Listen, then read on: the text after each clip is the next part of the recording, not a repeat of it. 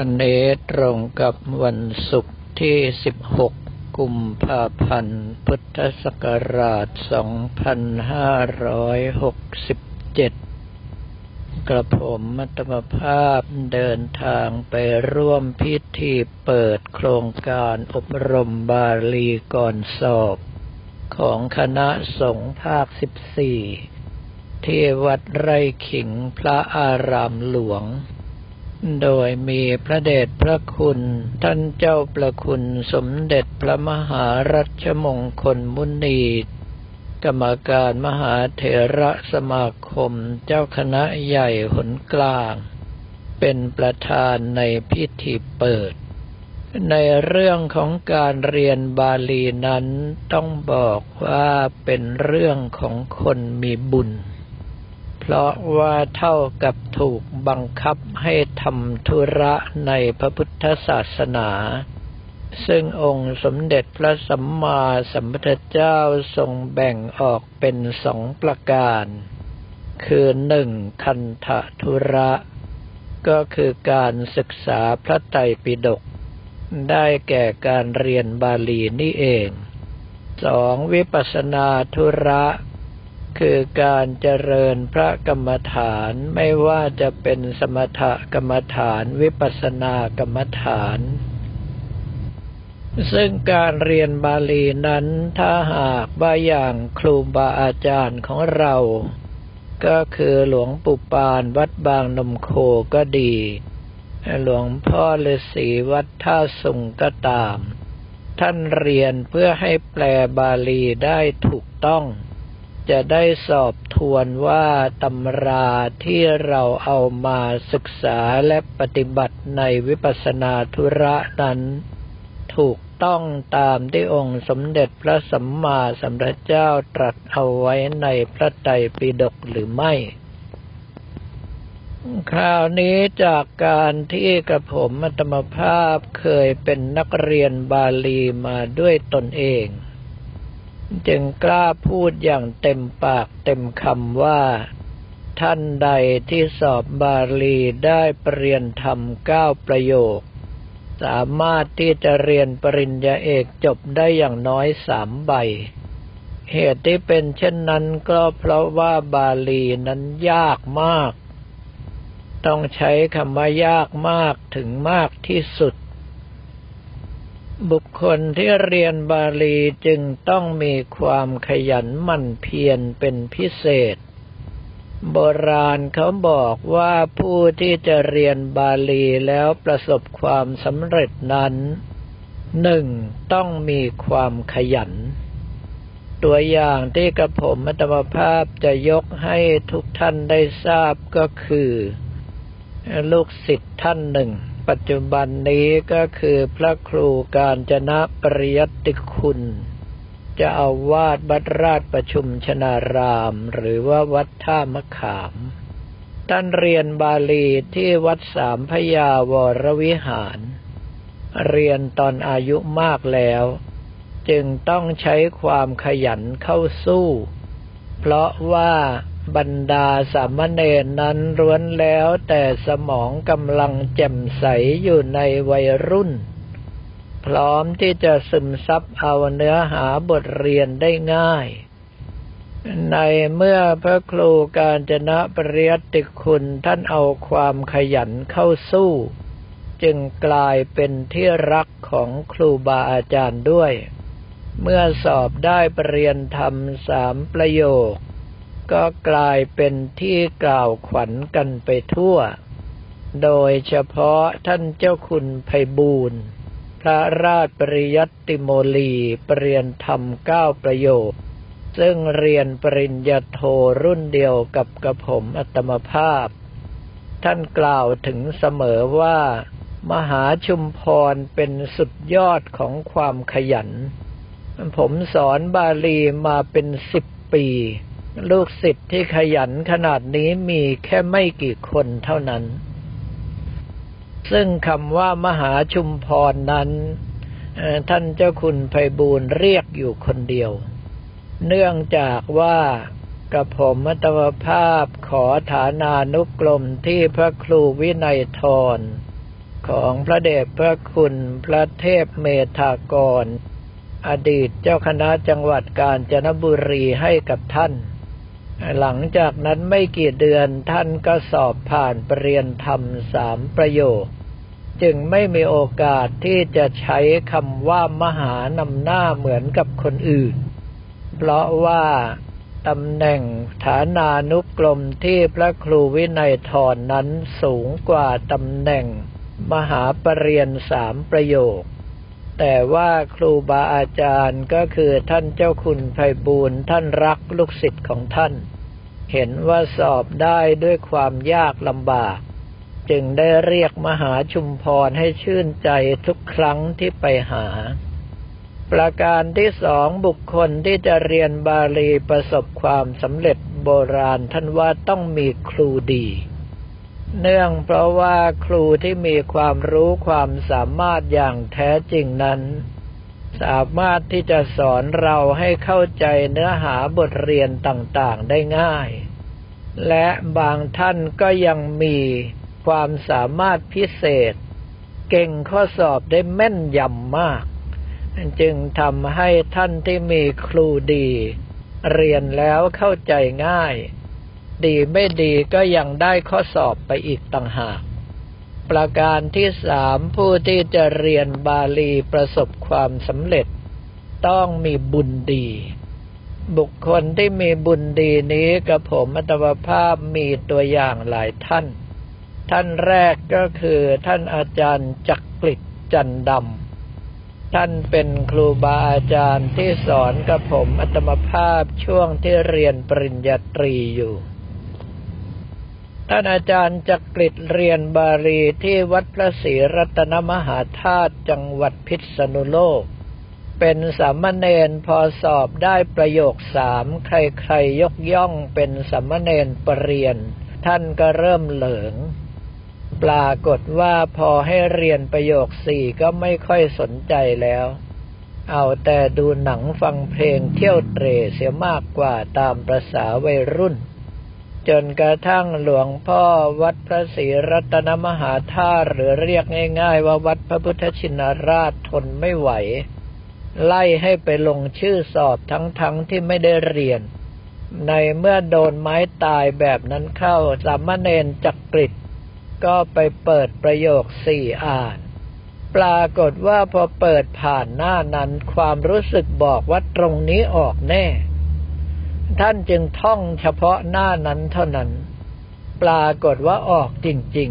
ๆ สามเณรจักกริดกลายเป็นสามเณรประโยคสี่ทั้งๆทที่ไม่ได้เรียนหนังสือค่อนข้างจะเกเรเกตุง ต้องบอกว่าผ่านได้ด้วยบุญ เล่นเอาหลวงพ่อวัดพระพุทธชินราชถึงขนาดด่า บอกว่าโลกนี้ไม่ยุติธรรมคนชั่วมันได้ดี ทำเอาท่านอาจารย์จักริดรู้ตัวขึ้นมา ก็ถึงได้ตั้งใจเรียนประโยคห้าต่อ แล้วก็เอาวุฒิประโยคห้านั้นมาเรียนในมหาวิทยาลัยมหาจุฬาลงกรณราชวิทยาลัย เพราะว่ารุ่นเก่าๆนั้นเราต้องผ่านเรียนทำห้าประโยคเขาถึงจะให้เรียน ไม่เช่นนั้นก็ต้องใช้วุฒิการศึกษาชั้นมัธยมปีที่หกเท่านั้น อีกผู้หนึ่งที่อยากจะยกตัวอย่างก็คือท่านอาจารย์พระมหาสันติโชติกโรปรเริยนธรรมเก้าประโยค อดีตเจ้าอาวาสวัดราชประชุมชนาราม อดีตรองเจ้าคณะอำเภอห้วยกระเจ้า ท่านไปติวก่อนสอบปรริญญาธรรมประโยคเจ็ดที่วัดสร้อยทอง นอนอ่านหนังสืออยู่หลังพระประธานในอุโบสถ ปรากฏว่าเห็นเทวดาเดินออกมาแล้วชี้หนังสือให้ บอกว่าตรงนี้ออก ท่านก็ตั้งใจท่องหนังสือตรงนั้นปรากฏว่าออกจริง ๆ นี่คือตัวอย่างของบุคคลที่บุญดี อีกท่านหนึ่งก็เป็นครูบาอาจารย์ของกระผมอัตมภาพเช่นกันก็คือรองศาสตราจารย์ ดรเวทบรรณกรกุล ซึ่งตอนที่ท่านเป็นสามเณรนั้นสอบได้ประโยคแปดแล้ว และไปช่วยในการก่อสร้างวิทยาลัยสงบาลีพุทธโคตซึ่งตอนนั้นก็คือสถาบันบาลีศึกษาพุทธโคตตั้งใจว่าประโยคเก้านั้นยาก ท่านจะขอดรอปเอาไว้ก่อน ไปช่วยหลวงพ่อสร้างสถาบันบาลีศึกษาให้เรียบร้อยแล้วค่อยมาเรียนประโยคเก้า ปรากฏว่าวันนั้นกำลังปีนหลังคามุงกระเบื้องอยู่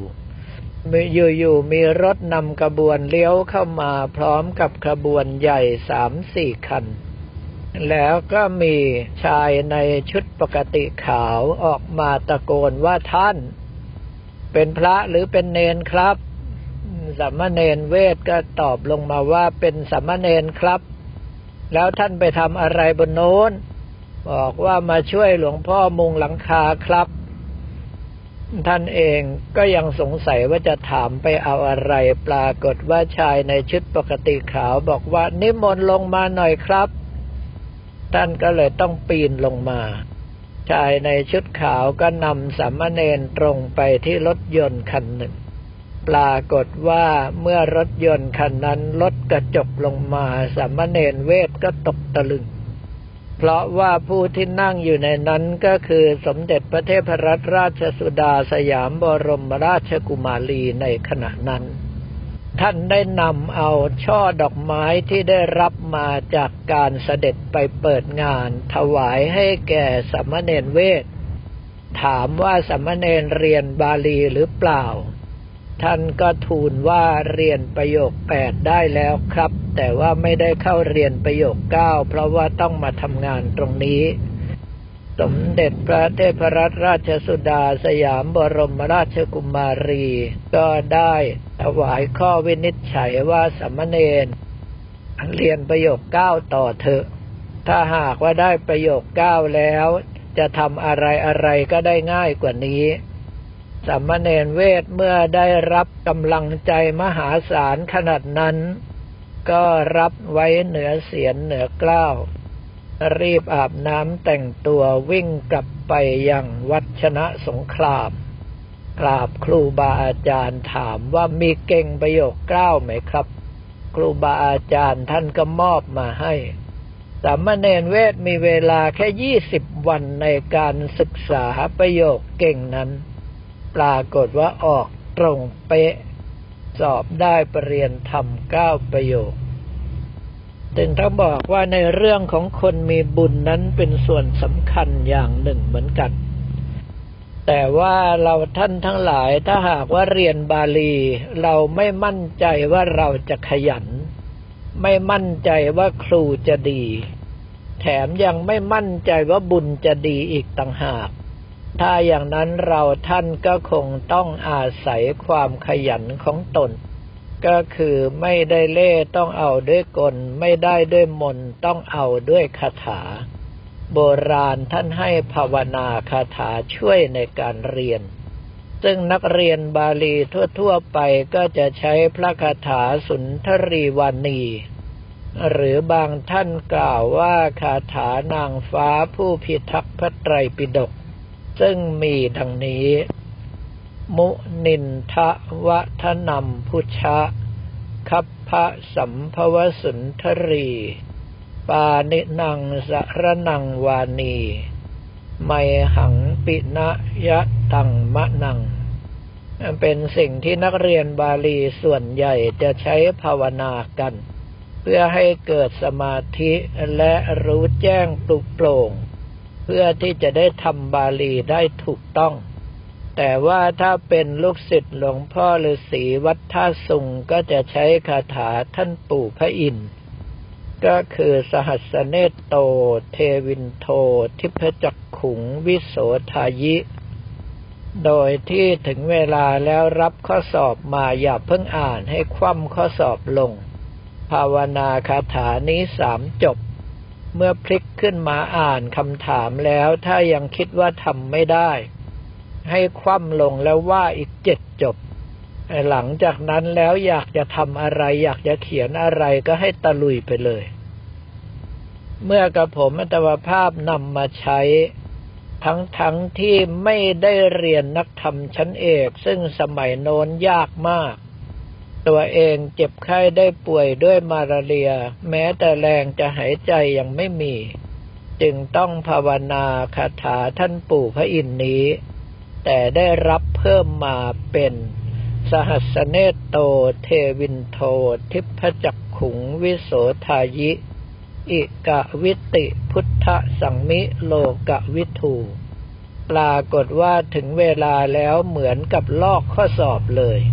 เพราะว่าเขียนตรงตามคำตอบเกือบทุกค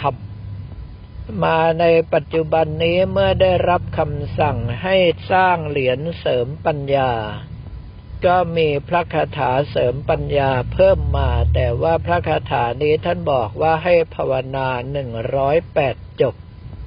ก็คือปัญญาเศรษถังปัญญาพลัง ปัญญาปาสาธิโก ปัญโยภาโส ปัญญาปัจโชโตปัญญารัตนังภูริปัญโยมหายานังสัมปติฉามิ ซึ่งใครชอบบทไหนก็สามารถใช้บทนั้นได้ แต่ว่าเรื่องของคาถานั้นต้องการคนขยันและสม่ำเสมอ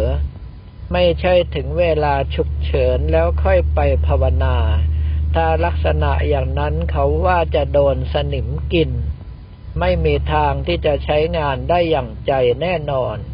จึงต้องภาวนาทุกวัน เคยทำกี่จบก็ต้องเท่านั้นจบ แล้วเคล็ดลับมีอย่างไรก็ต้องใช้ตามนั้น ไม่เช่นนั้นแล้วก็จะไม่ประสบความสำเร็จอย่างที่หวังสำหรับวันนี้เลยเวลามามากแล้วก็ขอเรียนถวายพระภิกษุสามเณรของเราและบอกกล่าวแก่ญาติโยมแต่เพียงเท่านี้